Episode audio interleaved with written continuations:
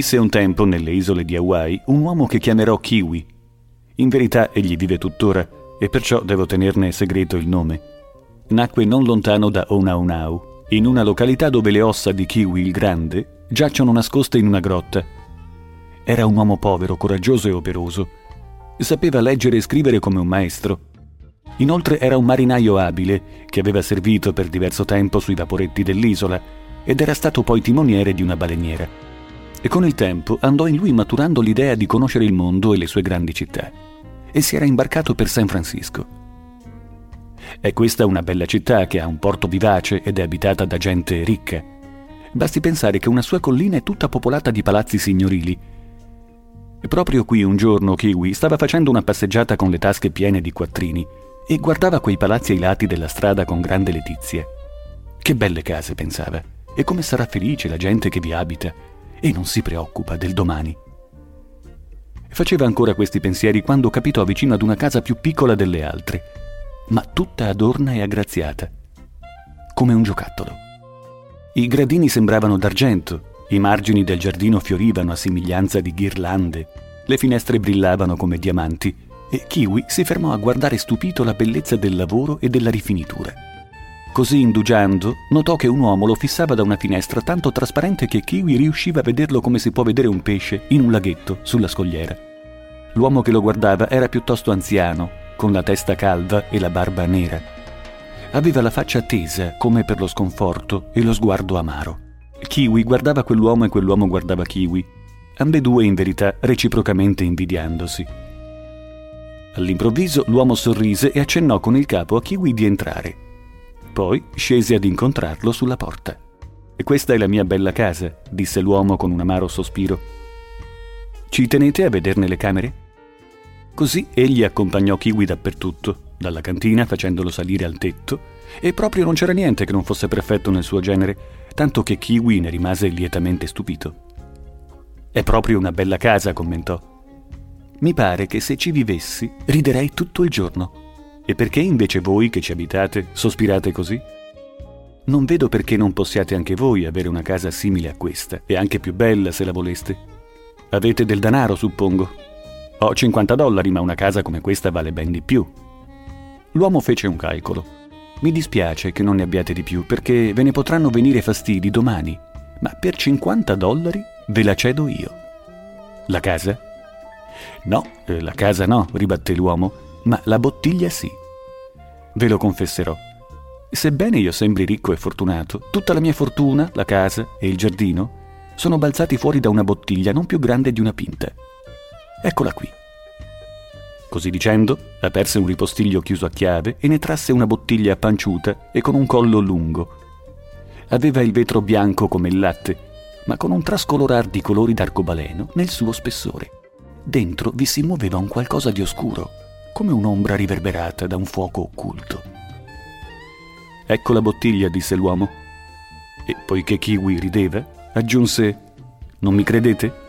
Provate voi stesso. Provate, se vi è possibile romperla. Kiwi prese la bottiglia e la batté sul pavimento finché fu stanco. Essa rimbalzava come una palla e non si rompeva. È strano, commentò Kiwi. Eppure a toccarla e a vederla si direbbe di vetro. Di vetro, sì, replicò l'uomo sospirando ancor più gravemente. Ma quel vetro fu forgiato dalle fiamme dell'inferno. Ci vive dentro un diavolo e quell'ombra che vediamo muoversi dentro è la sua. Così almeno penso.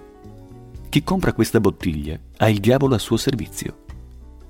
Quanto può desiderare amore, fama, danaro, case come questa? Sì, città come questa. Tutto è suo, appena che ne pronunci il nome. Napoleone ebbe questa bottiglia e divenne il conquistatore del mondo, ma poi la vendette e cadde. Anche il capitano Cook ne venne in possesso e così scoprì molte terre, ma poi la vendette e fu così che morì linciato nelle isole di Hawaii. Perché chi la vende ne perde il potere e la protezione e, a meno che uno non si accontenti di quanto già possiede, cadrà miseramente. E anche voi volete venderla? Ho tutto quanto io desidero e d'altra parte sto invecchiando. Una cosa sola non può dare la bottiglia. Non può prolungare la vita. Non sarebbe onesto celarvi la cosa. La bottiglia ha una malefica azione. Se un uomo muore prima di averla venduta, arderà eternamente nelle fiamme dell'inferno. Certamente questo è un maleficio, e non un semplice fallo della bottiglia, gridò Kiwi. Non voglio immischiarmi nella faccenda, posso stare senza casa, grazie a Dio, ma assolutamente non voglio dannarmi. Mio caro, non siate troppo precipitoso. Vi basti usare la bottiglia con cautela e poi venderla a qualcuno, così come io la vendo a voi, e terminare agiatamente la vita. Ma io osservo due cose. L'una che sospirate come una fanciulla innamorata, l'altra che mi vendete la bottiglia a prezzo troppo discreto. Vi ho già detto perché sospiro. Mi sento malato e come dicevate non è cosa piacevole morire e andare all'inferno. In quanto poi a vendervela a così basso prezzo, devo spiegarvi un altro sortilegio di questa bottiglia.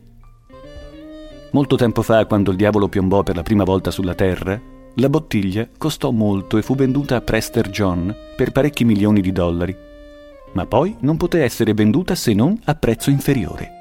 Vendendola al prezzo d'acquisto ritorna spontaneamente indietro come un piccione addomesticato. Ne è venuto di conseguenza che il prezzo è andato in questi ultimi secoli via via cadendo. E oggi la bottiglia è molto svalutata. Io la comprai da uno dei miei vicini qui sulla collina e la pagai soltanto 90 dollari. La potrei vendere a 89 dollari e 99 centesimi. Ma non ad un centesimo di più, altrimenti la bottiglia mi tornerebbe indietro. E ci sono altri due guai. Il primo che quando si offre una bottiglia così straordinaria per appena 80 dollari, la gente teme di essere presa in giro.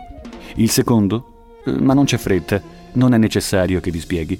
Solo ricordatevi che dovete venderla per denaro coniato.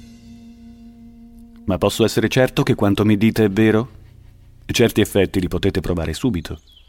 Datemi 50 dollari, prendete la bottiglia e richiedete che i 50 dollari vi siano rimessi in tasca. Se questo non vi accadesse, vi prometto che ritirerò la parola e vi ridarò il denaro. Non mi ingannate? incalzò Kiwi. L'uomo giurò solennemente. Bene, rischierò. Dopotutto non me ne può venire granché di male. Diede il denaro ottenendo la bottiglia. Diavolo della bottiglia, comandò Kiwi. Rivoglio i miei 50 dollari.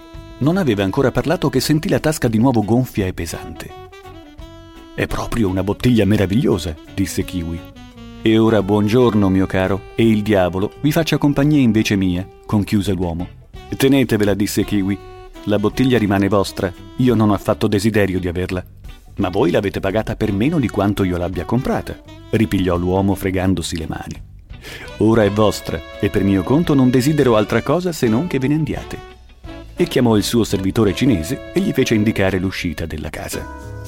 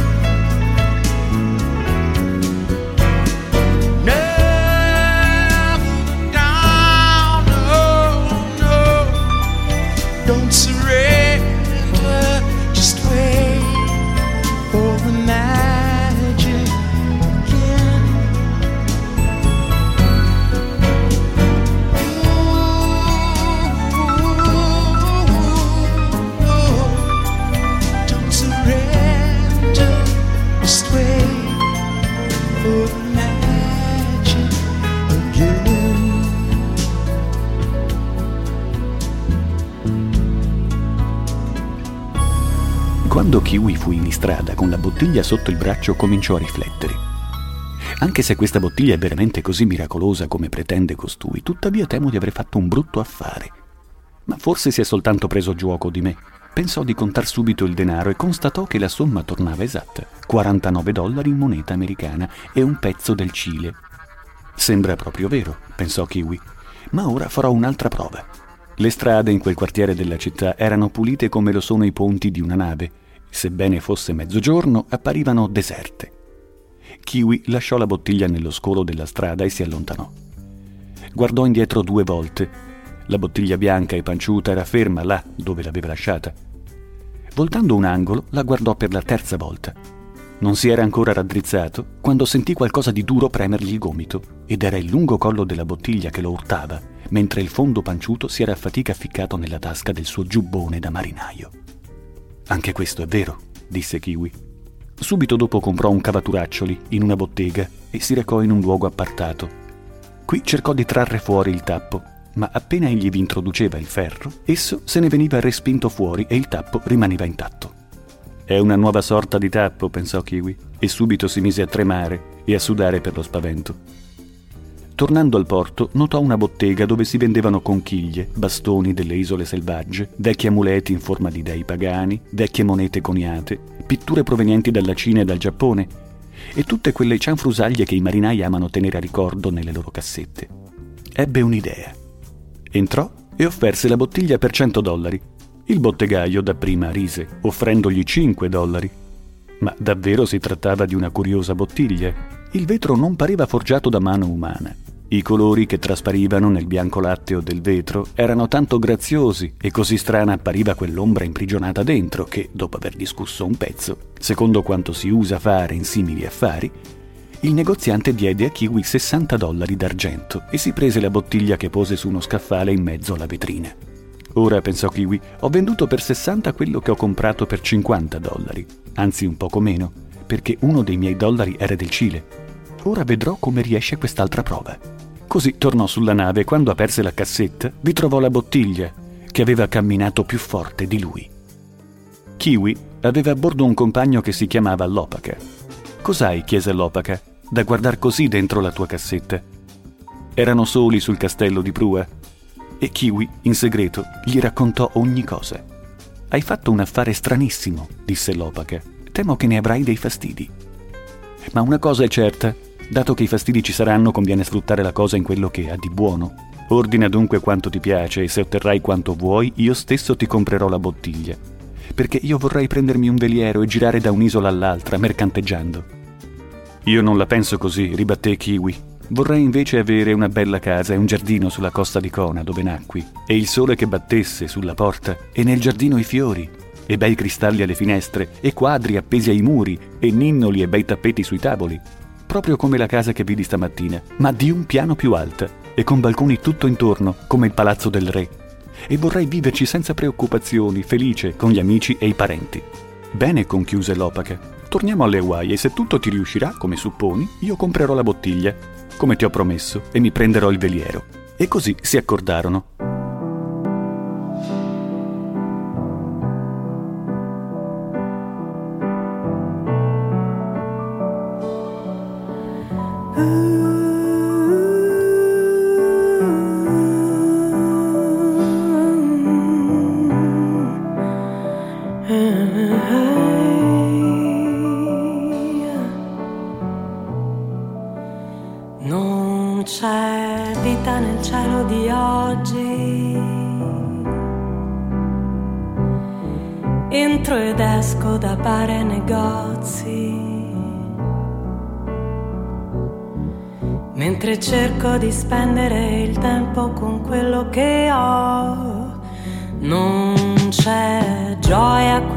Nella tua casa. Nei minuti di inutile attesa. Mentre passano i giorni come fiori di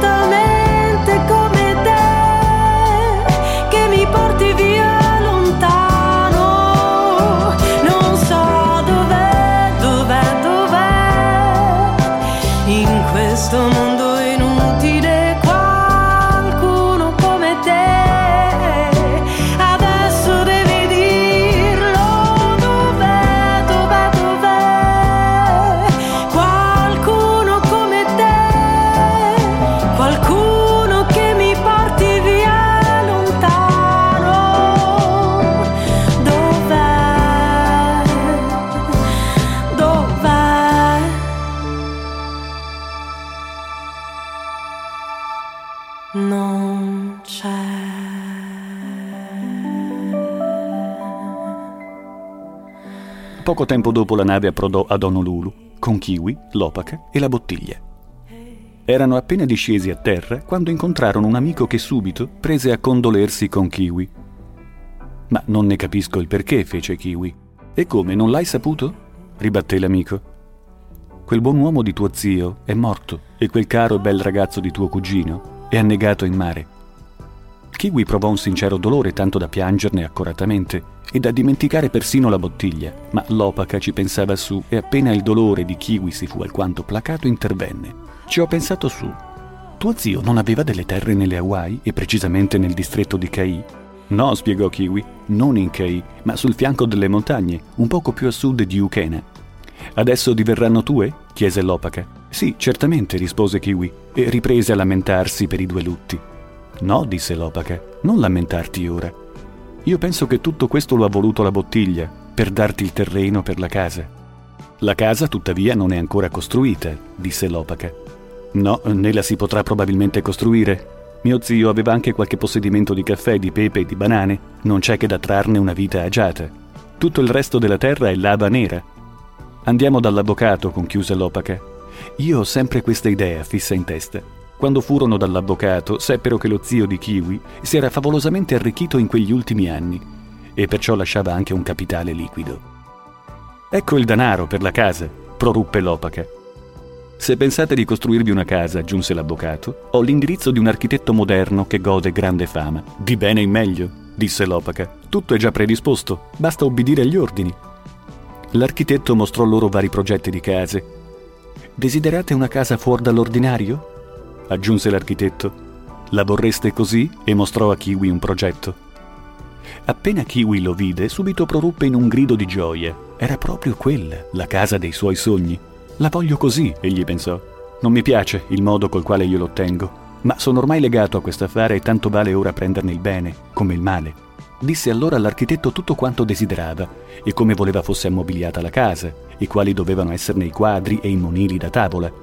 Poi chiese quale fosse la spesa complessiva. L'architetto a sua volta fece molte domande, poi scrisse il preventivo. Risultò proprio la somma che Kiwi aveva ereditato. L'opaca e Kiwi si guardarono, accennando silenziosamente con il capo. È evidente, pensò Kiwi, che a tutti i costi mi si vuole dare la casa. È il diavolo che me la offre e penso che me ne verrà del male. Mi impegno a non esprimere più nessun desiderio nuovo finché terrò con me la bottiglia. Ma alla casa sono legato ormai. Mi conviene da questo affare prenderne il bene come il male. Così egli accettò il contratto e lo firmò. Poi Kiwi e l'Opaca si imbarcarono di nuovo, questa volta per l'Australia.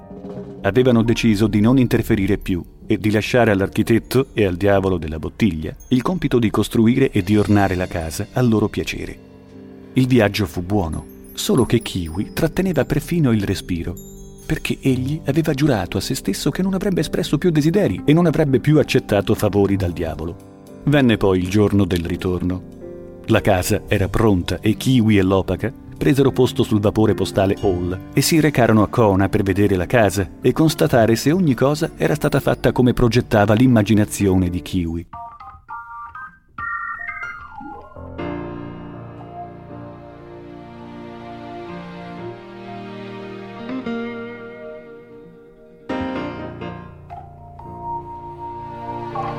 Gentlemen, Mr. Billy Preston.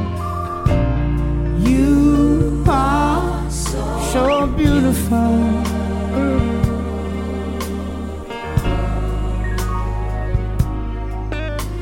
To me, you are so beautiful.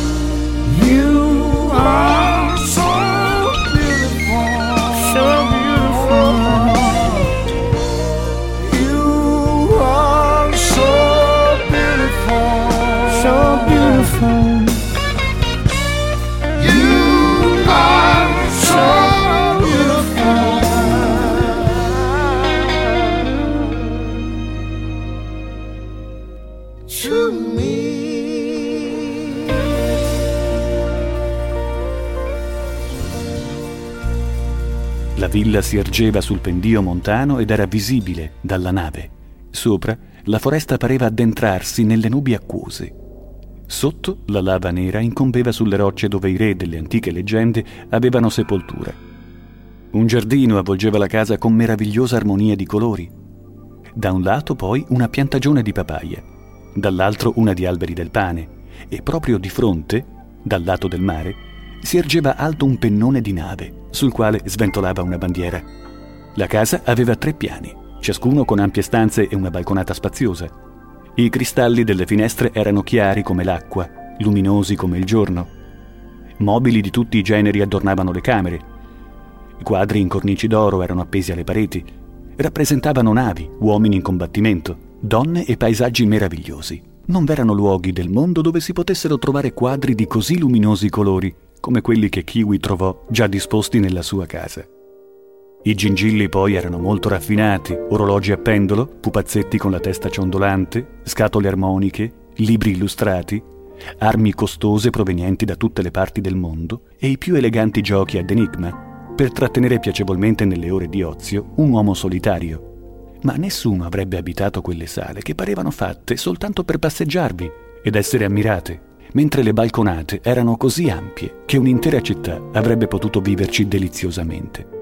Kiwi non sapeva che preferire, se il portico retrostante dove si respirava l'alito della terra e si ammiravano le piante e i fiori, o la balconata frontale dove si beveva il vento del mare e si poteva guardare giù il dilupato pendio della montagna e vedere lo hall che passava una volta alla settimana fra Ukena e le colline di Pele e i velieri che costeggiavano per caricare legna, liquore e banane. Dopo che ebbero osservato ogni particolare della casa, Kiwi e Lopaka sedettero nel portico. Ebbene, disse Lopaka, la casa è come tu la volevi? Non posso esprimermi con parole, spiegò Kiwi. Più bella di come io la sognavo. Sono quasi stanco di gioia.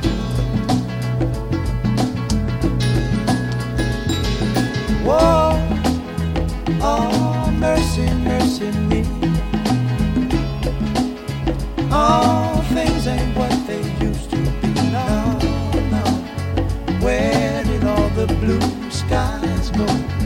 Poison is the wind that blows from the north and south. Oh, mercy, mercy me. All things ain't what they used to be.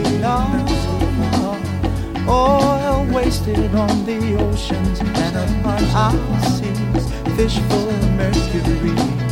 Oh, oh mercy, mercy me. All things ain't what they used to be.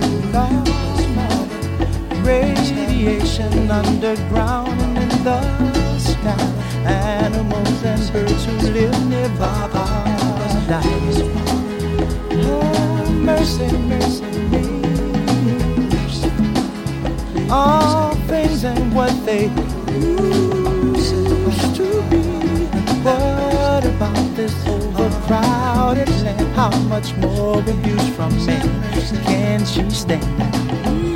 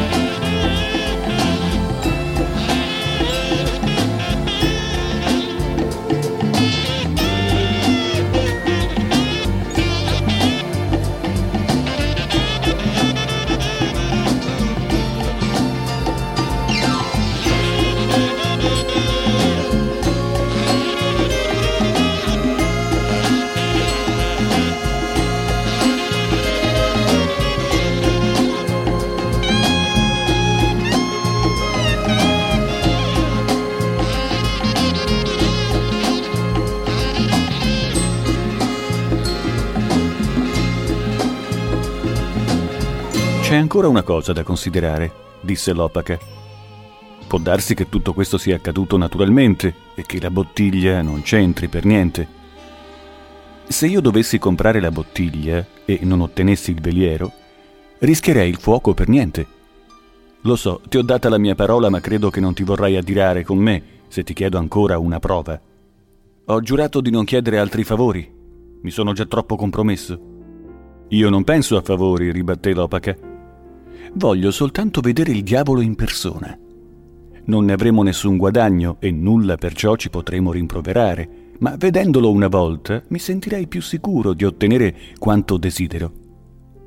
Sii mi compiacente, fammi vedere il diavolo. Poi ecco qui il denaro in questa mano. Te la comprerò. Vi è soltanto una cosa che temo, obiettò Kiwi. Il diavolo apparirà orrendo e se tu ne rimanessi inorridito, potresti non desiderare più la bottiglia. Sono uomo di parola, disse l'opaca. Ecco il denaro, qui, fra noi due. Benissimo, replicò Kiwi. Anch'io sono curioso. Vieni, signor diavolo. Lasciati vedere un attimo solo. Aveva appena parlato che il diavolo si sporse fuori della bottiglia e di nuovo si tuffò dentro, con il guizzo di una lucertola.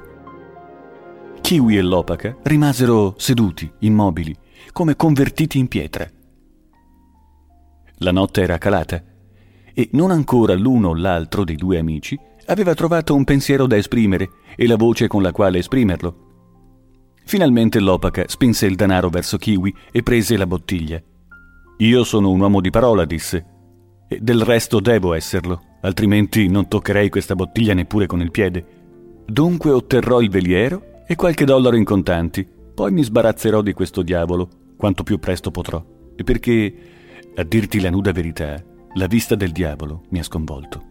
L'opaca, disse Kiwi, pensa di me almeno il minor male che puoi. So che è notte, che le strade sono cattive che è un brutto posto quello delle tombe a doverci passare vicino così a tarda notte, ma io ti dichiaro che dopo che ho visto quel piccolo ceffo, non potrò mangiare, dormire, pregare, fino a che esso non se ne sarà andato lontano da me. Ti darò una lanterna e un cestino per metterci la bottiglia e qualsiasi quadro o gioiello della mia casa che colpisca la tua fantasia, ma vattene subito, va a dormire a Duchena, da Nabinu. Kiwi, rispose l'opaca. Molti se la prenderebbero a male, specialmente considerando che agisco in modo così leale con te e mantengo la parola, comprandoti la bottiglia. Ci sono la notte, il buio e le tombe, che sono tanto più pericolose per un uomo che ha un simile peccato sulla coscienza e una simile bottiglia sotto il braccio. Ma sono anch'io così atterrito dal diavolo che non ho coraggio di biasimarti. Ecco, vado. Prego Dio che tu sia felice nella tua casa e io fortunato con il mio veliero e che ambedue ci possiamo trovare in cielo infine, a dispetto del diavolo e della sua bottiglia. Così l'opaca scese giù per la montagna e Kiwi, ritto dal balcone della facciata, ascoltò il suono degli zoccoli del cavallo e vide la lanterna far lume sempre più in giù, lungo il sentiero. E per tutto quel tempo tremava e a mani giunte pregava per l'amico e insieme ringraziava Dio di averlo scampato da quel pericolo. Ma il nuovo giorno sorse così luminoso e la casa appariva così deliziosa che Kiwi dimenticò i suoi terrori. Giorno dietro giorno, Kiwi era sempre più felice. Stava solitamente nel portico dietro la casa e qui mangiava e viveva, leggendo le storie dei giornali di Honolulu. E quando qualche persona veniva a trovarlo, egli l'accompagnava per la casa, mostrandogli le camere e i quadri. La fama della casa si spargeva lontano lontano. Era chiamata Kael Nui, la grande casa in tutta Kona, e qualche volta la casa splendente, perché Kiwi teneva un cinese che tutto il giorno lucidava e puliva. E così i vetri, gli ori, le stoffe e i quadri splendevano come la luce del mattino. Kiwi non poteva muoversi per le camere senza cantare, tanto che il suo cuore era felice, e quando le navi passavano al largo, alzava sul pennone la sua bandiera.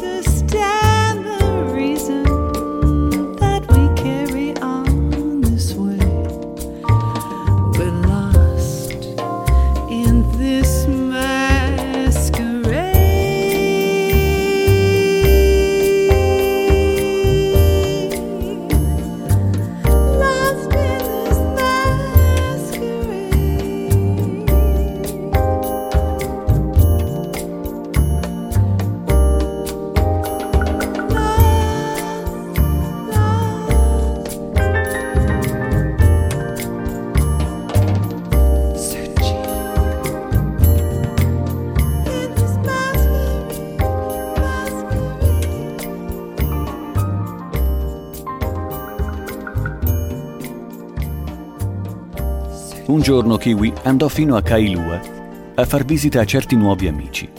Fu accolto festosamente, ma la mattina dopo se ne tornò via, appena che gli fu possibile, perché era impaziente di tornare nella sua bella casa. Inoltre la notte seguente i morti dei tempi andati avrebbero vagato dalle parti di Kona e Kiwi, avendo già avuto da fare con il diavolo, si spaventava al pensiero di incontrarli. Aveva appena oltrepassato Onaunau quando, guardando dritto innanzi a sé, vide una donna che si bagnava sulla riva del mare. Sembrava giovane e fiorente, ma egli non ci pensò più. Poi gli accadde di vedere la camiciola bianca di lei sventolare mentre ella la indossava, e poi la sua sottanella rossa. E quando le giunse vicino, ella aveva finito di abbigliarsi e, venuta su dal mare, stava ritta sul sentiero con la sua sottanella rossa, tutta fresca del bagno. Gli occhi le splendevano dolci. Non appena Kiwi la vide, trattenne le redini. Pensavo di conoscere tutti in questo paese, disse. Come mai non ti ho mai vista? Sono Kokua, la figlia di Chiano, rispose la fanciulla, e sono appena ritornata da Oahu. E tu chi sei? Ti dirò chi sono fra breve, ma non ora, disse Kiwi, smontando dal cavallo. Ho un'idea in me, ma se tu sapessi chi sono avresti già sentito parlare di me e non mi daresti una risposta sincera. Ma dimmi prima di tutto, sei sposata? A questa domanda Kokua sbottò in una chiara risata. Sei tu che fai domande, aggiunse. Ma tu sei sposato? No, Kokua, e non ci ho mai pensato fino ad ora. Ma ecco la verità. Io ti ho incontrata qui, ai margini della strada, e ho visto i tuoi occhi, che sono come due stelle, e il mio cuore è volato a te veloce, come un uccello. Ora, se tu non vuoi saperne di me, dimmelo, e io tornerò al mio paese.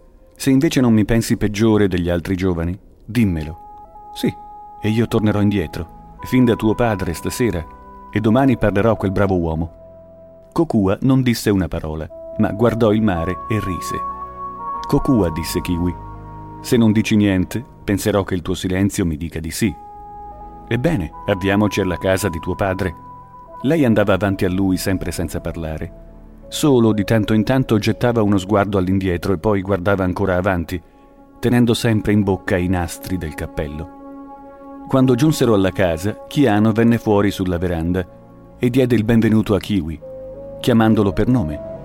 Allora la fanciulla si voltò con un balzo, perché aveva udito parlare della grande casa e questa sicuramente era una grande tentazione.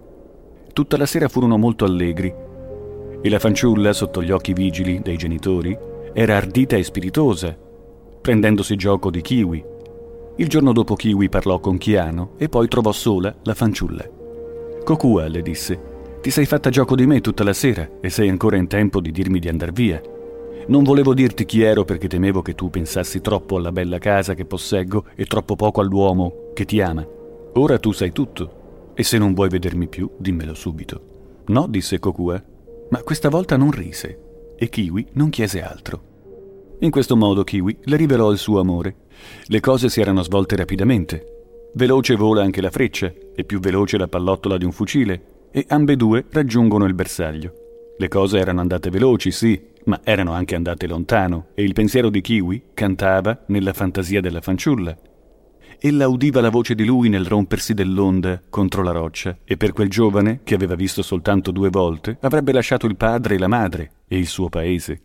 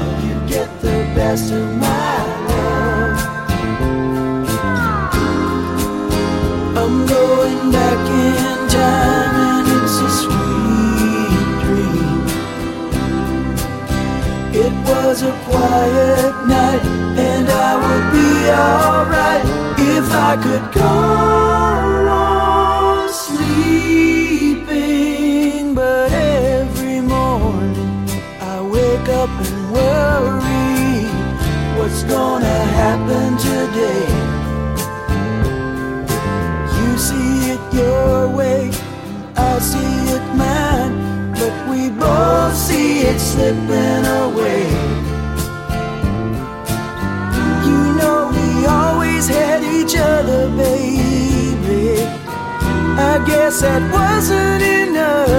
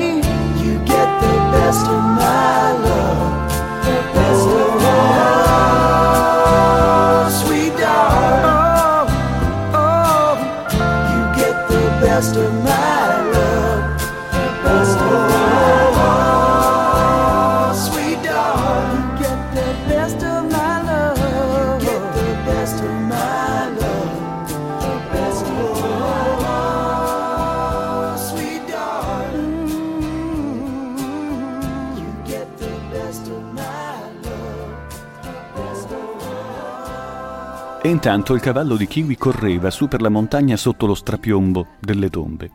E il suono degli zoccoli e il canto di felicità di Kiwi echeggiavano nelle caverne dei morti. Arrivò alla grande casa e ancora cantava. Sedette e mangiò sotto il portico e il cinese era stupito che il suo padrone cantasse fra un boccone e l'altro. Il sole tramontò sul mare e venne la notte. E Kiwi camminava su e giù per la terrazza al chiarore di una lampada, solo, lassù, fra le montagne, e il suo canto sorprendeva gli uomini in mare. Eccomi sulla vetta, si diceva. Questa è la cima della montagna e le rocce intorno a me declinano verso il basso. Per la prima volta illuminerò tutte le stanze e mi laverò con acqua calda e fredda nel mio bel bagno e dormirò solo nella mia camera nuziale. Così il cinese fu destato e dovette per ordine di Kiwi accendere la caldaia. E mentre si affaticava giù intorno allo scaldabagno, udiva il padrone cantare di Letizia, sopra di lui, nei saloni illuminati. Quando l'acqua cominciò a scaldarsi, il cinese chiamò il padrone e Kiwi entrò nella camera da bagno. Il cinese lo udiva cantare mentre riempiva d'acqua la vasca marmorea e ancora cantare. Poi, mentre si spogliava, il canto si interruppe. Improvvisamente il canto cessò. Il cinese ascoltò a lungo, chiamò Kiwi per sentire se stava bene e Kiwi rispose che sì e gli ordinò di andare a letto. Ma non si alzò più nessun canto nella casa splendente e per tutta la notte il cinese udì il passo del suo padrone che andava su e giù per la terrazza, senza riposo. Ma ecco quello che era accaduto. Quando Kiwi si fu svestito, scoprì su di sé una macchia simile ad un cespo di licheni nella roccia. E allora aveva smesso di cantare, perché egli ben conosceva l'apparenza esterna a quella macchia e sapeva di aver contratto la lebbra. Ora è sempre triste cadere malati e triste lasciare una casa così bella e così comoda, abbandonare tutti gli amici e vivere sulla costa settentrionale di Molokai, tra la roccia selvaggia e i marosi. Ma cos'era tutto questo dolore in confronto al dolore di Kiwi che aveva incontrato l'amore il giorno prima? E aveva conquistato Kokua appena quella mattina. E ora vedeva spezzarsi le sue speranze in un attimo, come un cristallo che si infrange. Intanto sedeva sulla sponda del bagno, poi con un grido saltò su e corse fuori, a camminare avanti e indietro, e su e giù, sulla balconata, come un disperato. Potrei lasciare le Hawaii, patria dei miei avi, pensava. Potrei lasciare la mia casa, l'alto elevata dalle molte finestre qui sulle montagne. Con molto coraggio potrei andare a Molokai, a Kalaupapa, sotto le scogliere, a vivere con i reietti e là a dormire lontano dai miei avi. Ma che male ho fatto? Quale macchia di peccato intorbida la mia anima? Perché io abbia incontrato soltanto ieri Kokua che veniva dal mare, fresca di acqua marina. Kokua, l'ammaliatrice, Kokua, la luce della mia vita. Non potrò mai più sposarla, mai più guardarla, mai più carezzarla con la mia mano amante. Ed è per questo, per te, Kokua, che piango. Them that's got shall have. them that's not shall lose. So the Bible says, and it still is new. Mama may Papa may have,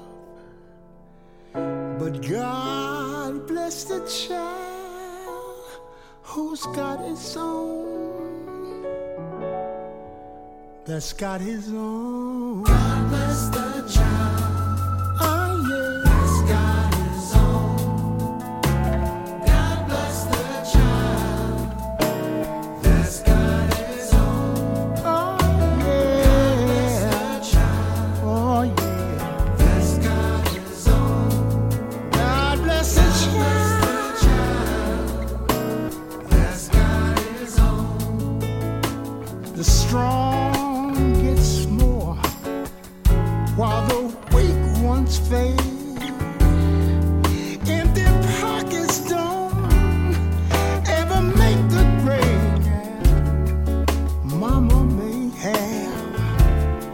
coming.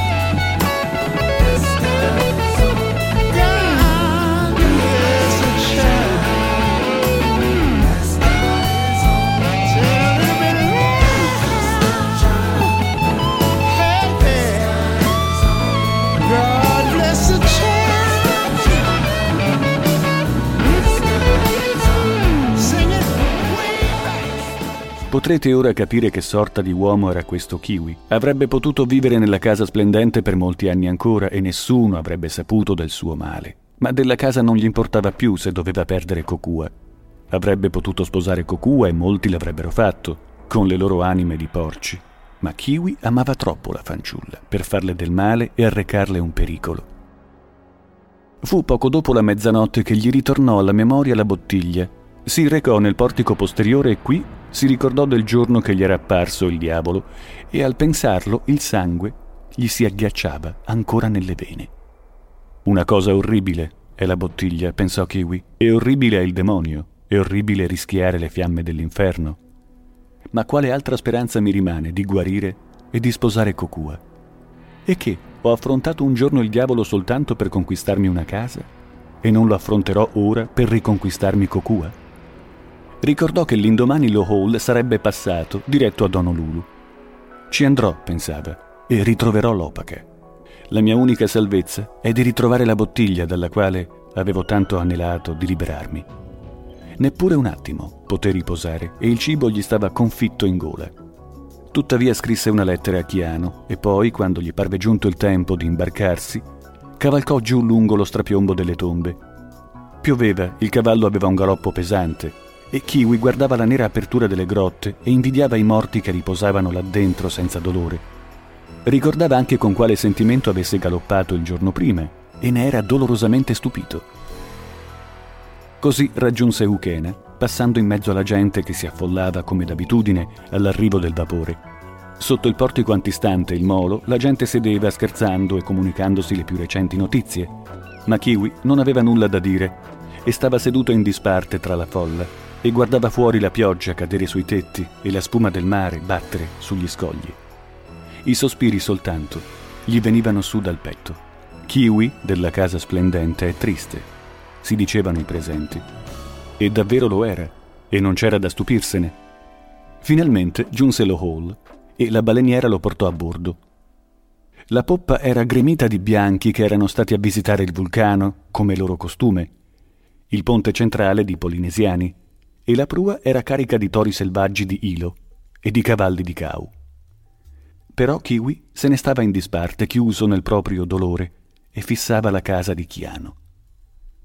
S'alzava lì, bassa, sulla spiaggia, fra le rocce nere, ombreggiata dalle palme di cocco, e vicino alla porta era appesa una sottanella rossa, non più grande di una mosca, che si muoveva avanti e indietro. Regina del mio cuore, esclamò, metterò in pericolo l'anima per riconquistarti. Subito dopo cadde l'oscurità.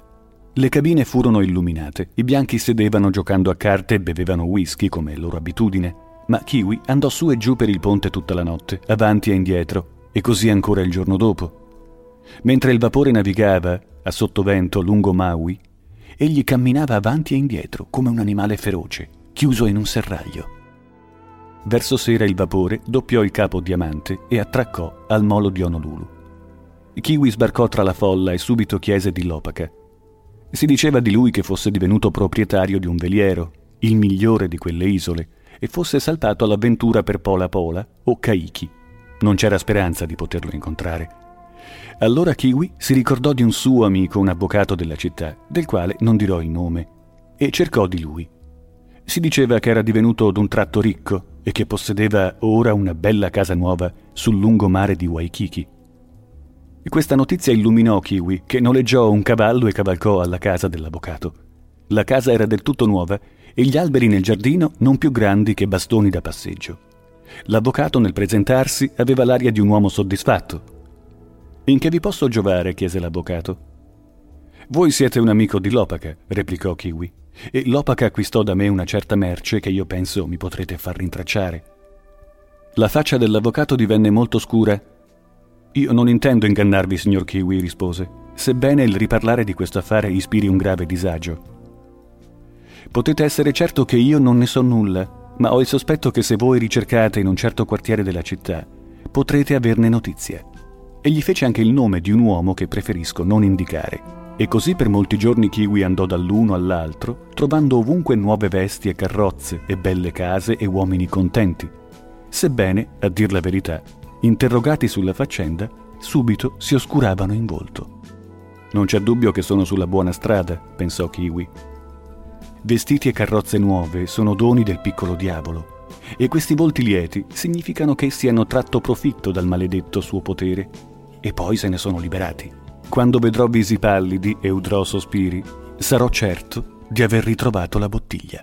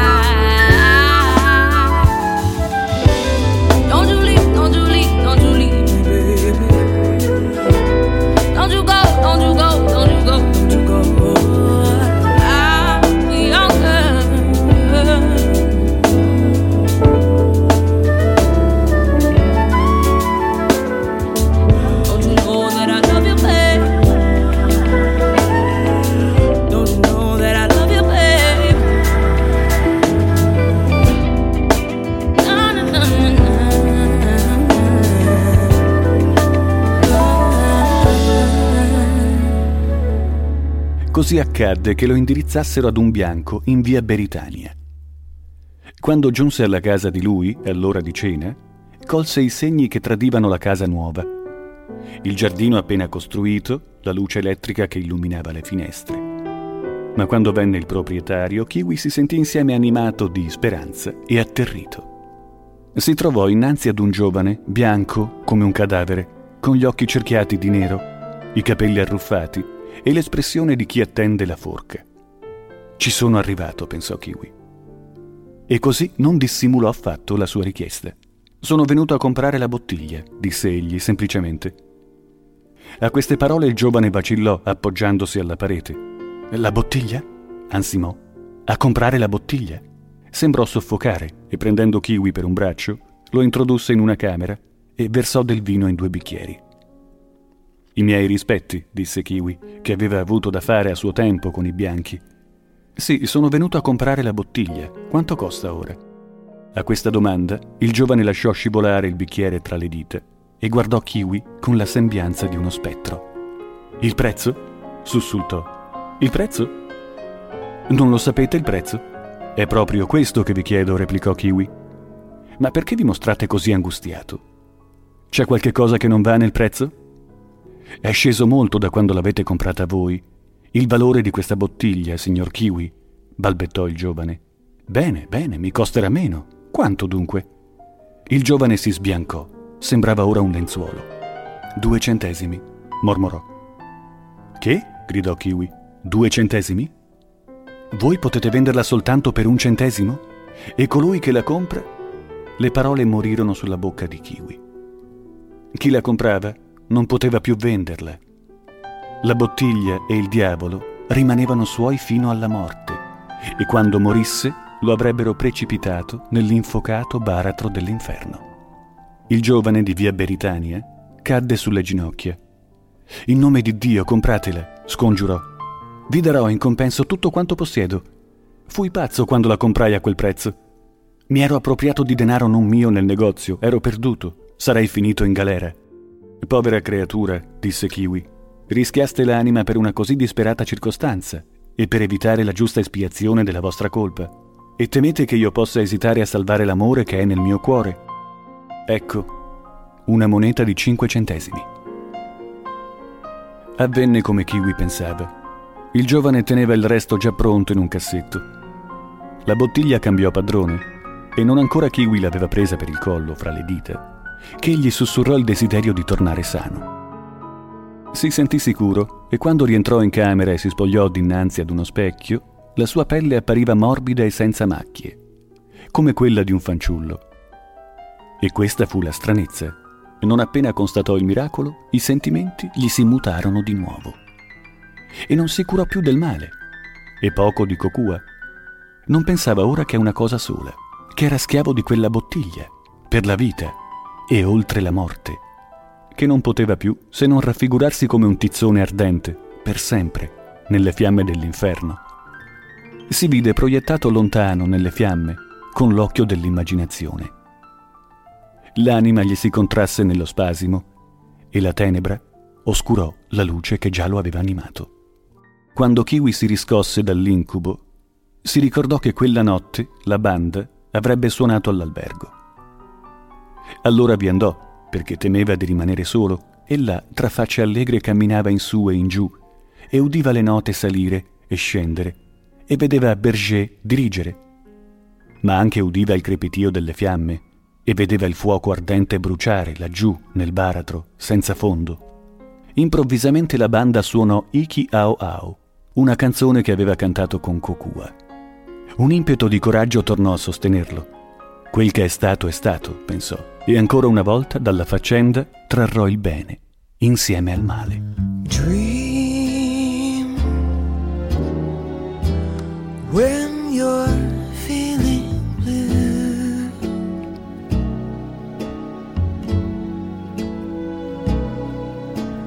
Dream that's the thing to do.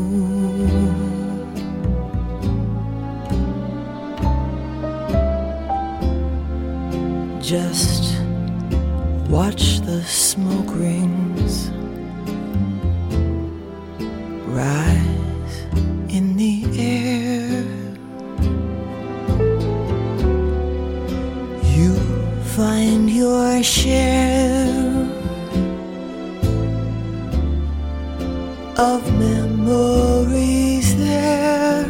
So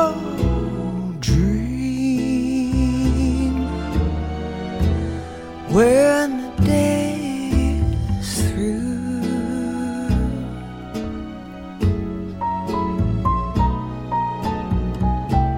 Dream and they might come true.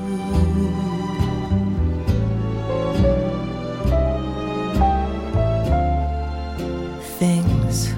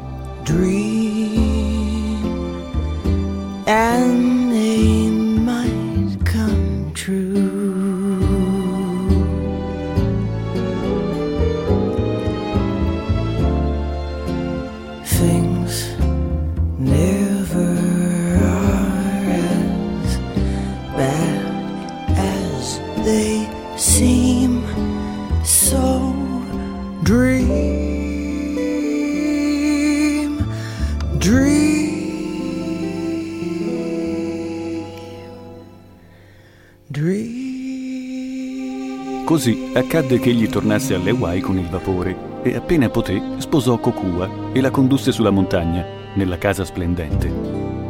E accadde anche questo. Quando stavano insieme, il cuore di Kiwi si pacificava, ma appena era solo cadeva nell'incubo che gli covava dentro e udiva il crepitio delle fiamme e vedeva il fuoco ardente bruciare laggiù, nel baratro senza fondo. La ragazza davvero tutta gli si era data, le batteva il cuore nel veder lui, la mano si stringeva alla sua. Era così ben fatta, dalla cima dei capelli alla punta dei piedi, che nessuno poteva vederla senza provarne gioia. Era anche di carattere ilare. Trovava sempre la parola giusta e buona. Era piena di canti e andava su e giù per la casa splendente, leggera e gorgheggiante, come un uccello.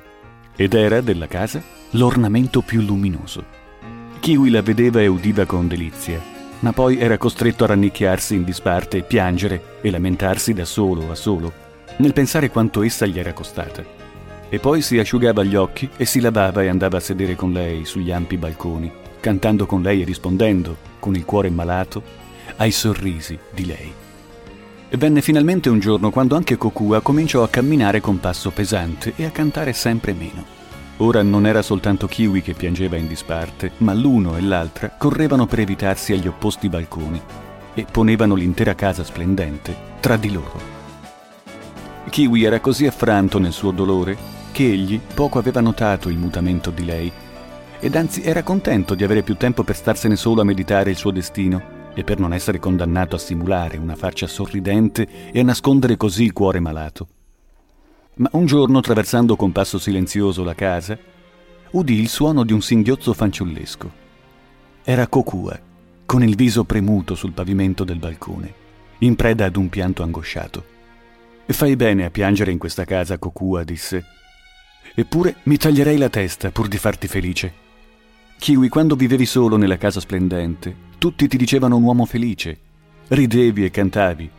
I tuoi occhi splendevano come il sole che nasce poi sposasti la povera Cocua e solo Dio sa quale sia la sua colpa, ma da quel giorno non hai più sorriso. E il suo fu un grido quando continuò. Che mi accade? Sapevo di essere graziosa, sapevo di amarlo. Che cosa mi accade dunque? Che io getto questa nube su mio marito. Povera Cocua, disse Kiwi, e sedette al suo fianco. Cercò di prenderle la mano, ma lei la ritrasse. Povera Cocua, ripeté povera cara mia fanciulla, e io, che avevo pensato durante tutto questo tempo di risparmiarti le mie pene. Ora ti dirò, sentirai pietà per il povero Kiwi. Udrai quanto ti ho amato, al punto di condannarsi all'inferno per possederti, e quanto ti ama ancora questo povero condannato, che al vederti può ancora sorridere. E così le disse tutta la sua storia dal principio. Tu hai fatto questo per me, gridò Kokua. E allora di che mi devo preoccupare? e l'abbracciava piangendo. Ah, mia cara, disse Kiwi, quando penso alle fiamme dell'inferno, tutta questa faccenda mi tormenta. Non dir più così, riprese la fanciulla. Nessun uomo può perdersi per avermi amata, senza altra colpa. Te lo ripeto, Kiwi, ti salverò con queste mani o perirò con te. Tu mi hai amata sino a dannare per me la tua anima. E pensi che io non sappia morire per salvarti a mia volta? Oh, cara, Potresti morire cento volte, ma in che mi gioveresti? Rimarrei sempre solo, sino al giorno della mia dannazione. Non sai nulla tu. Fui educata in una scuola di Honolulu. Non sono una ragazza ignorante, ti assicuro, salverò il mio amore. Che cos'è questa faccenda del centesimo? Tutto il mondo non è l'America. In Inghilterra c'è una moneta detta farthing, che è pressappoco la metà di un centesimo. Oimè, questa moneta serve poco perché chi comprerà la bottiglia non potrà più venderla e nessuno sarà tanto valoroso come il mio kiwi. Ma c'è la Francia, dove corre una piccola moneta che chiamano il centesimo di franco e pressappoco ci vogliono cinque di questi centesimi per fare un centesimo di dollaro. La faccenda si mette bene. Vieni, kiwi. Salpiamo per le isole francesi, per le Tahiti, più presto e più svelti che si può. Là avremo 4 e poi 3 e poi 2 e poi un centesimo di franco, quattro possibilità di vendere la bottiglia. E poi ci siamo noi a spingere avanti l'affare. Vieni, mio kiwi, baciami e sii allegro. Kokua ti difenderà. Kokua, dono del Signore, esclamò Kiwi. Penso proprio che Dio non mi punirà per aver desiderato una così cara creatura come sei tu. Sia come vuoi, portami dove ti piace, ti affido la vita e la salvezza.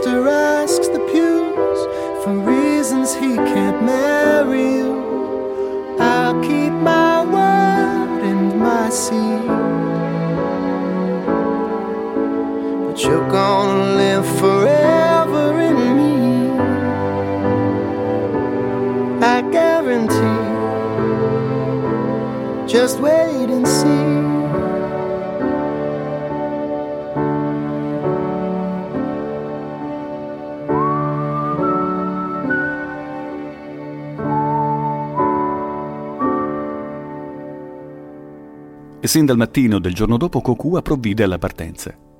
Prese la cassetta che serviva a Kiwi Navigazione e vi pose, prima d'ogni altra cosa, la bottiglia. Poi la riempì con le più ricche vesti e i monili più vistosi della casa. Perché diceva noi dobbiamo sembrare gente ricca, se no chi crederà alla bottiglia? Ed era gaia come un uccello. Soltanto quando guardava Kiwi le venivano le lagrime agli occhi e doveva correre ad abbracciarlo. Kiwi si era liberato l'anima da un peso ora che aveva confidato il suo segreto e la speranza ancora lo illuminava. Sembrava un uomo nuovo e i suoi piedi si muovevano leggeri e il suo respiro era tornato vigoroso. Ma ancora il terrore lo assaliva a tratti e allora, come il vento spegne una candela, la speranza gli moriva in cuore ed egli vedeva ancora le fiamme agitarsi e il fuoco ardente bruciare nell'inferno. Dissero in paese che partivano per una gita di piacere alla volta degli Stati Uniti il che appariva strano, ma non quanto sarebbe stato se la gente avesse potuto intuire la vera ragione. Così essi salparono per Honolulu sullo Hall e poi con una folla di bianchi a bordo dell'Umatilla per San Francisco. E a San Francisco si imbarcarono sul brigantino postale L'Uccello del Tropico per Papete, il capoluogo delle isole francesi del sud. Vi sbarcarono dopo un viaggio piacevole, un giorno limpido, nel quale spiravano gli Alisei. Videro il mare infrangersi contro le rocce e Motuiti con le sue palme, una goletta che bordeggiava e le case bianche della città profilarsi basse lungo la spiaggia tra grandi alberi e sopra le montagne e le nuvole di Tahiti, l'isola saggia. Decisero insieme con un provvedimento opportuno di affittare una casa di fronte al consolato britannico per fare un grande sfoggio di cavalli e di carrozze e per mostrarsi prodighi di denaro. Siffatta sontuosità era loro possibile finché avessero posseduta la bottiglia e Kokua era più coraggiosa di Kiwi e quando pensava ad una spesa chiedeva al demonio da 20 a 100 dollari.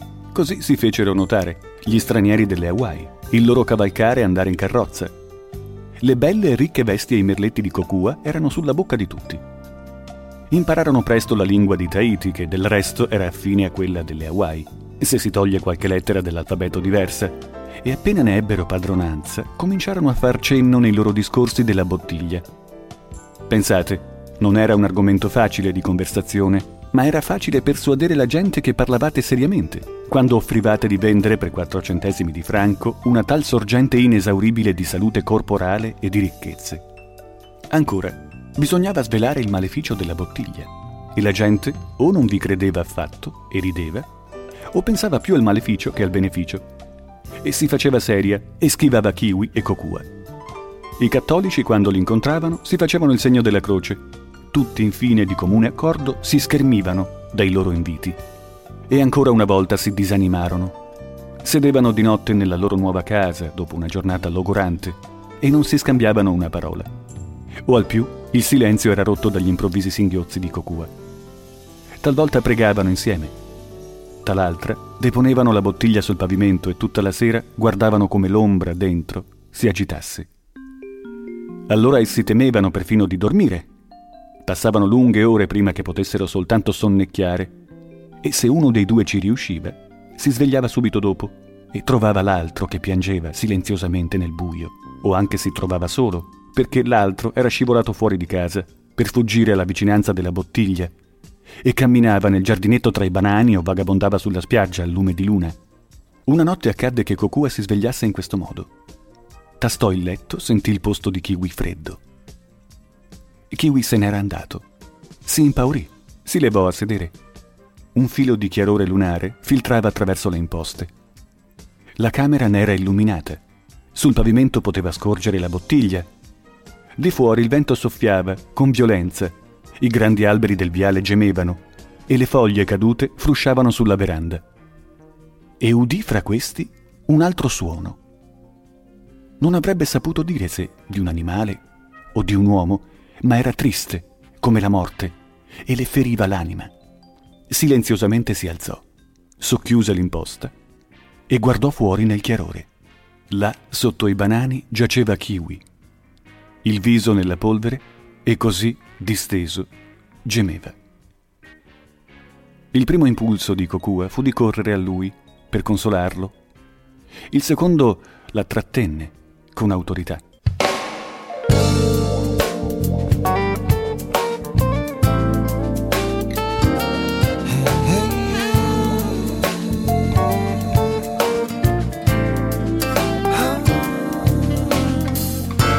Sit yourself down. Listen to me. The wolf is always at the door. Sweet and bitter, joyful and sad. So forget about the time he walked out through your door. And this night so beautiful, stars so sweet, baby. But you are the only light that shines inside of me. Now move a little closer, look up and see on every little star, make a wish for you and me. You tell me that you're lonely, well, it may not be that bad.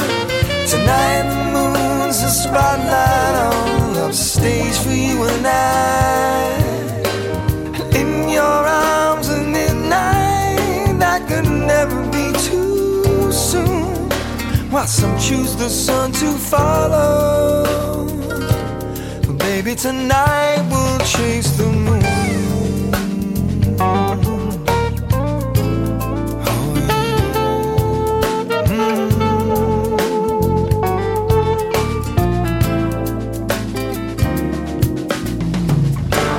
Take my hand and walk back into the moonlight, babe. It's where I wanna be. Under your spell, under the stars. I promise you the moon, Jupiter, and Mars. Tell me that you're lonely. Well, it may not be that bad. Tonight the moon's a spotlight on the stage for you and I. And in your arms at midnight, that could never be too soon. While some choose the sun to follow. And baby, tonight we'll chase the moon.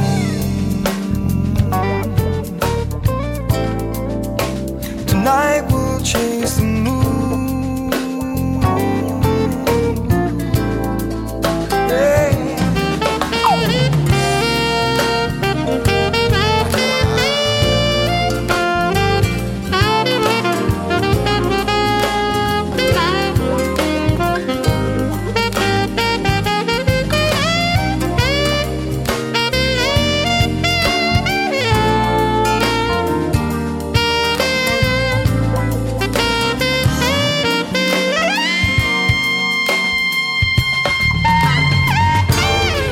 Yourself down and listen to me.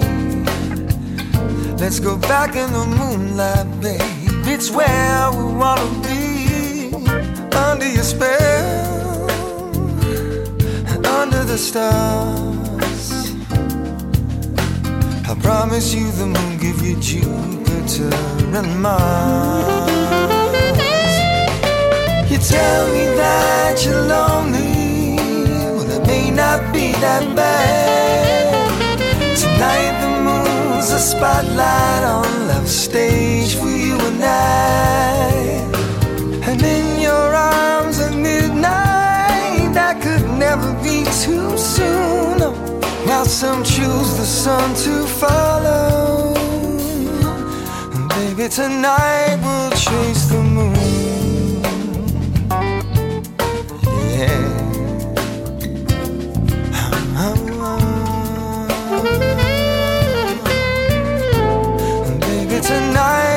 chase the moon.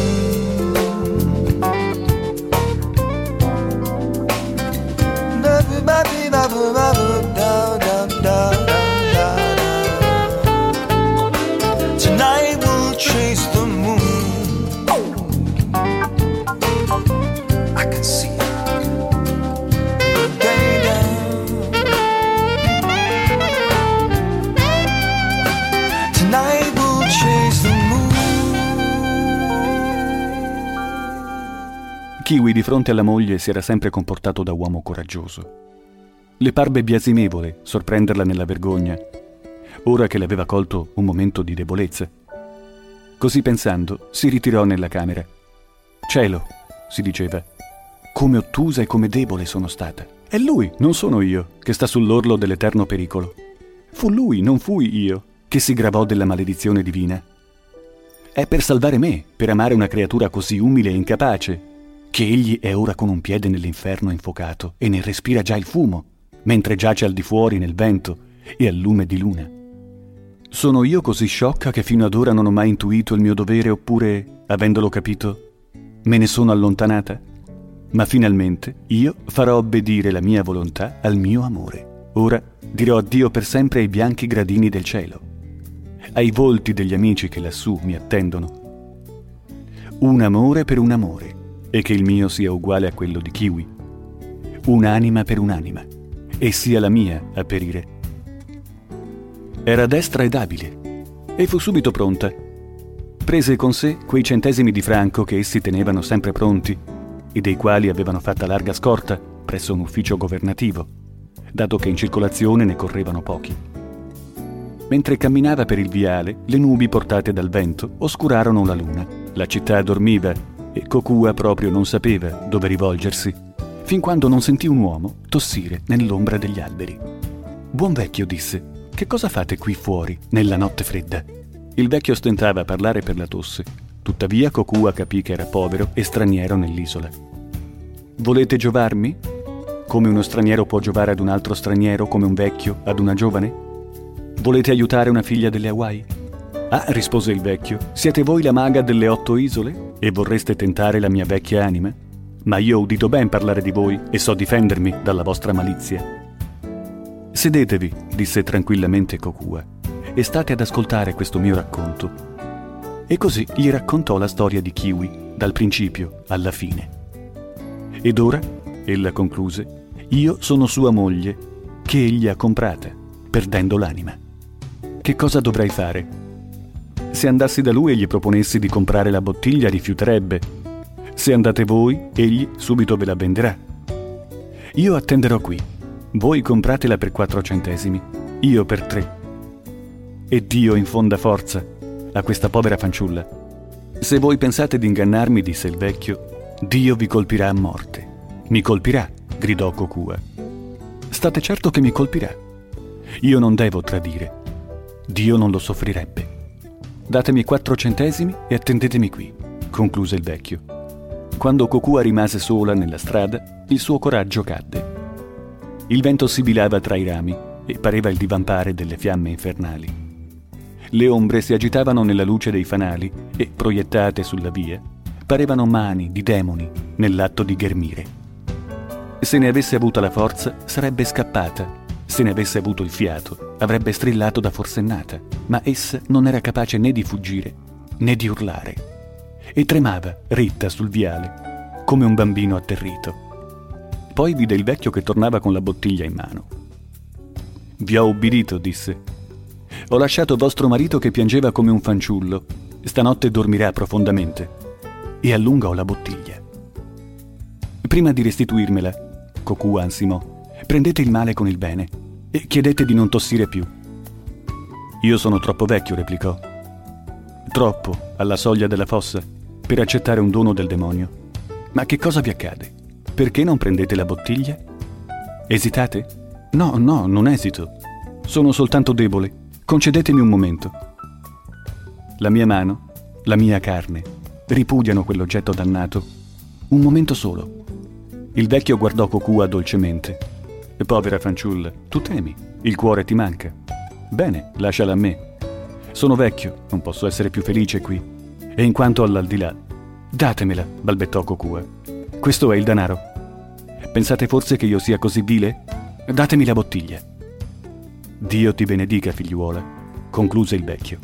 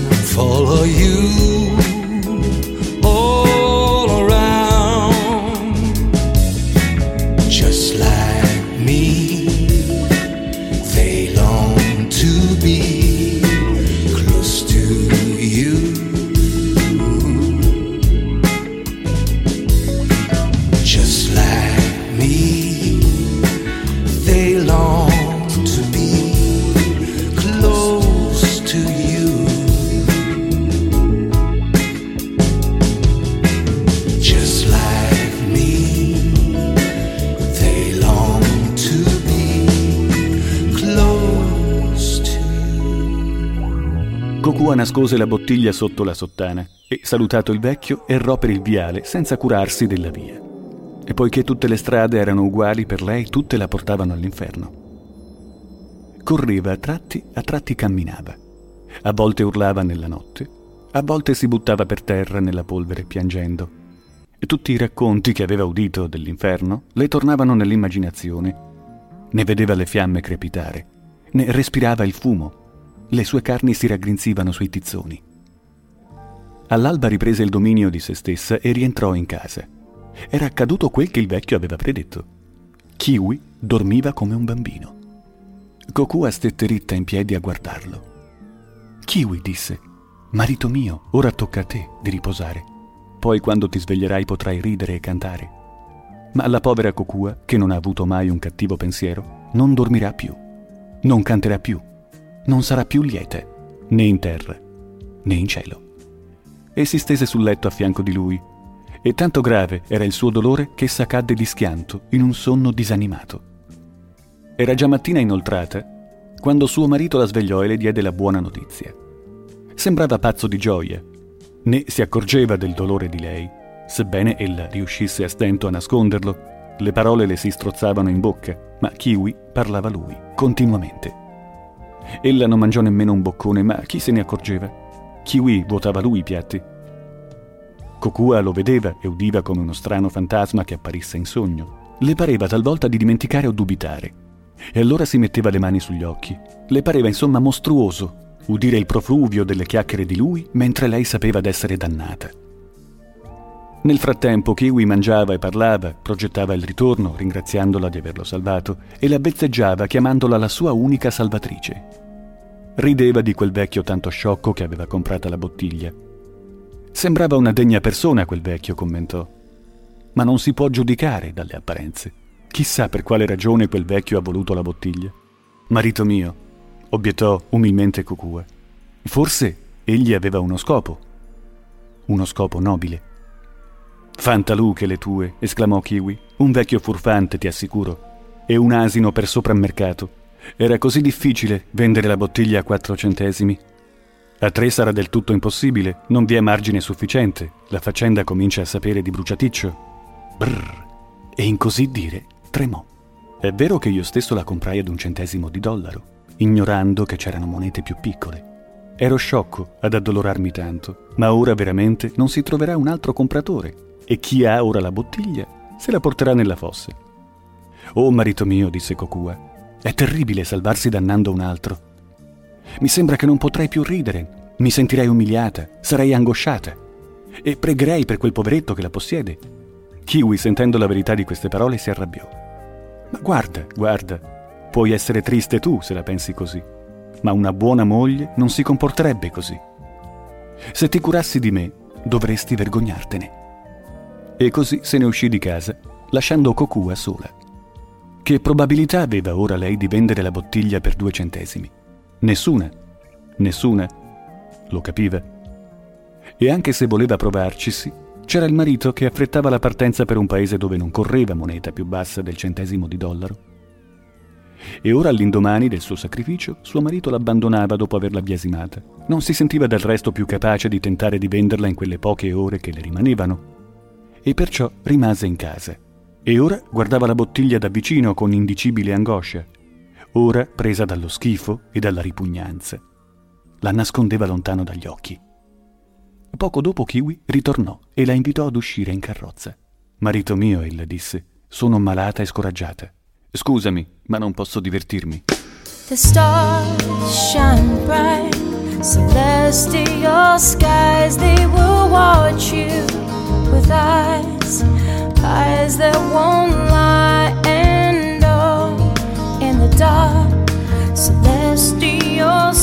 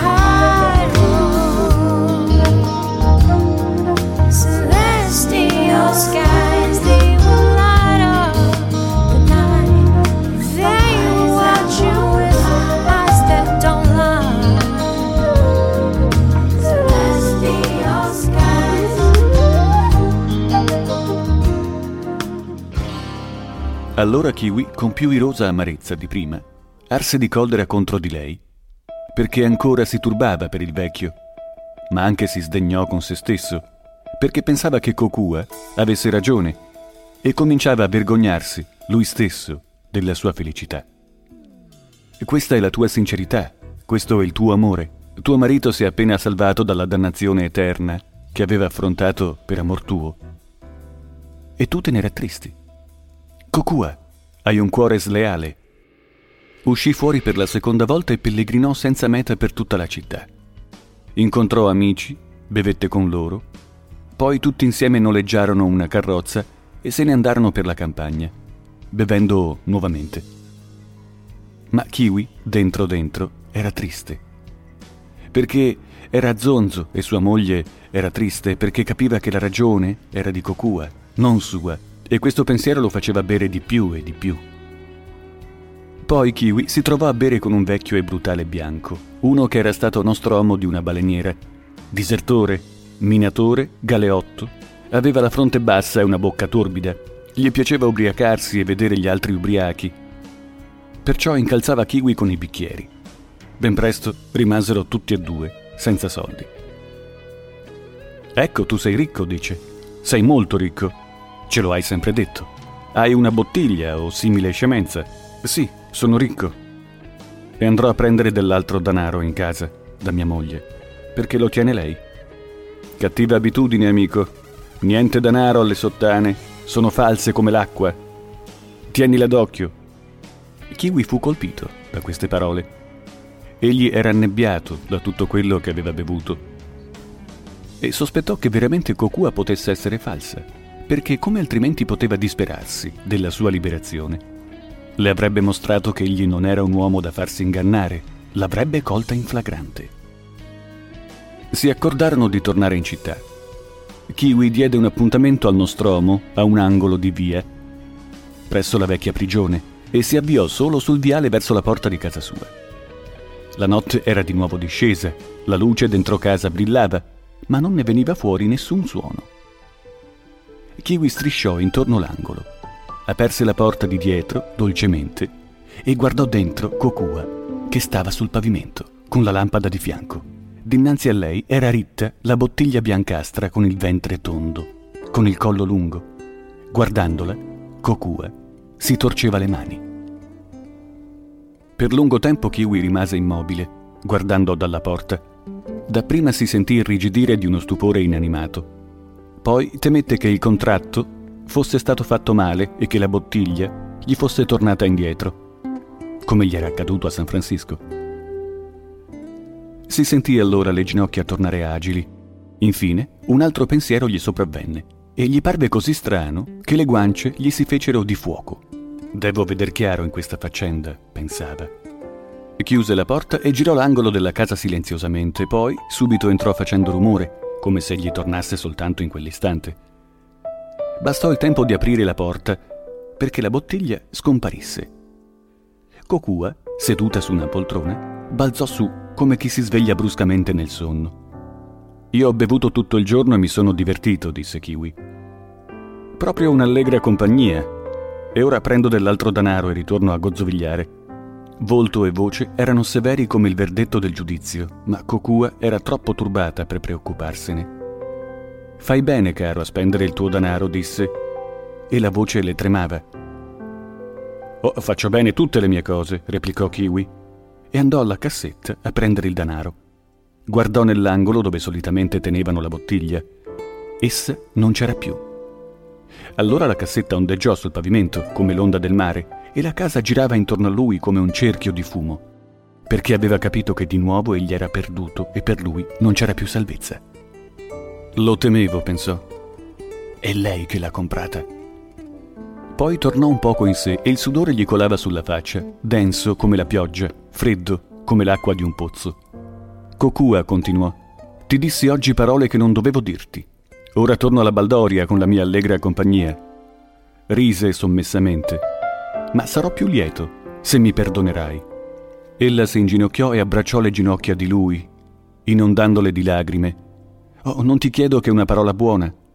Non pensiamo male l'uno dell'altro, rispose Kiwi, e uscì di casa. Il denaro che aveva con sé era soltanto qualche centesimo di quelli che essi avevano accantonati al loro arrivo. Ora non desiderava più bere. Sua moglie aveva venduta l'anima per salvarlo. Ora egli doveva vendere la propria per salvare lei. Non aveva altro pensiero. All'angolo, presso la vecchia prigione, lo aspettava il compagno. Kiwi spiegò: La bottiglia ce l'ha mia moglie e non ci sarà più denaro stanotte e non ci sarà più da bere, se non mi aiuti. Non intenderai dirmi che la faccenda della bottiglia sia seria? gridò il Nostromo. Ecco la lanterna, ho l'aria di scherzare? È vero, sei serio come uno spettro. Bene, disse Kiwi. Ecco due centesimi. Vada mia moglie, Offrile questi per la bottiglia che lei ti darà subito. E credo di non sbagliarmi. E portamela, e io te la ricomprerò ad un centesimo, perché questa è la legge della bottiglia, che la si deve comprare a prezzo inferiore. Ma qualunque cosa tu faccia, non ti scappi detto a lei che ti mando io. Mi vuoi pigliare in giro, amico? Che male ne avresti, anche se io ti burlassi? È vero, amico. Se poi avessi ancora qualche dubbio, aggiunse Kiwi, Fai una prova. Appena fuori di casa, chiedi alla bottiglia quanto vuoi. Denaro, liquori. Allora sperimenterai il potere della bottiglia. Bene, proverò. E se ti prendi gioco di me, io mi prenderò gioco di te, con una caviglia a mo' di bastone. Così il baleniere si allontanò lungo il viale e Kiwi stette fermo ad attendere. Era pressappoco quello lo stesso posto dove la notte prima Kokua aveva atteso ma Kiwi era più risoluto e non sentiva titubanze, anche se l'anima era disperata. Interminabile correva il tempo dell'attesa fino a che udì una voce cantare nel buio del viale. Conobbe che era la voce del baleniere, ma sembrava stranamente alterata, come per un'improvvisa ebbrezza. Poi l'uomo apparve barcollando nella fascia luminosa del fanale. Aveva la bottiglia del demonio abbottonata nel mantello. In mano ne teneva un'altra, e pur continuando ad avvicinarsi, l'accostava alla bocca e beveva. Vedo, ce l'hai, disse Kiwi. Via le mani, urlò il Nostromo, balzando indietro. Se fai un passo avanti ti sfascio il grugno. Credevi di farmi fare la parte dello zimbello? Che significa? gridò Kiwi. Che significa? ribatté l'altro. È una gran bottiglia, ecco cos'è. Non so come me la sia presa a due centesimi, ma certamente a te per un centesimo non la do. Non vuoi vendermela? balbettò Kiwi, ansando. No, bel signore, ma ti darò una sorsata di rum se ti contenti. Bada, l'uomo che ha questa bottiglia precipita nell'inferno. Ci vado in ogni modo e non posso del resto andarci in miglior compagnia. No, signorino mio, questa bottiglia è mia e tu va a pescarne un'altra. Ma può essere vera la cosa. Per la tua salvezza ti scongiuro, vendimela. Me ne infischio di te. Mi pensavi uno sciocco e ora ti accorgi che non lo sono. Ma ora la faccenda finisce proprio così. Se non vuoi un sorso di rum, lo berrò io alla tua salute. Buonanotte. Così scomparve lungo il viale verso la città e così scompare, dalla nostra storia, la bottiglia. Kiwi invece corse da Kokua, leggero come il vento. E grande fu la loro gioia quella notte, e serena fu da allora in poi, giorno dopo giorno, la loro pace nella casa splendente.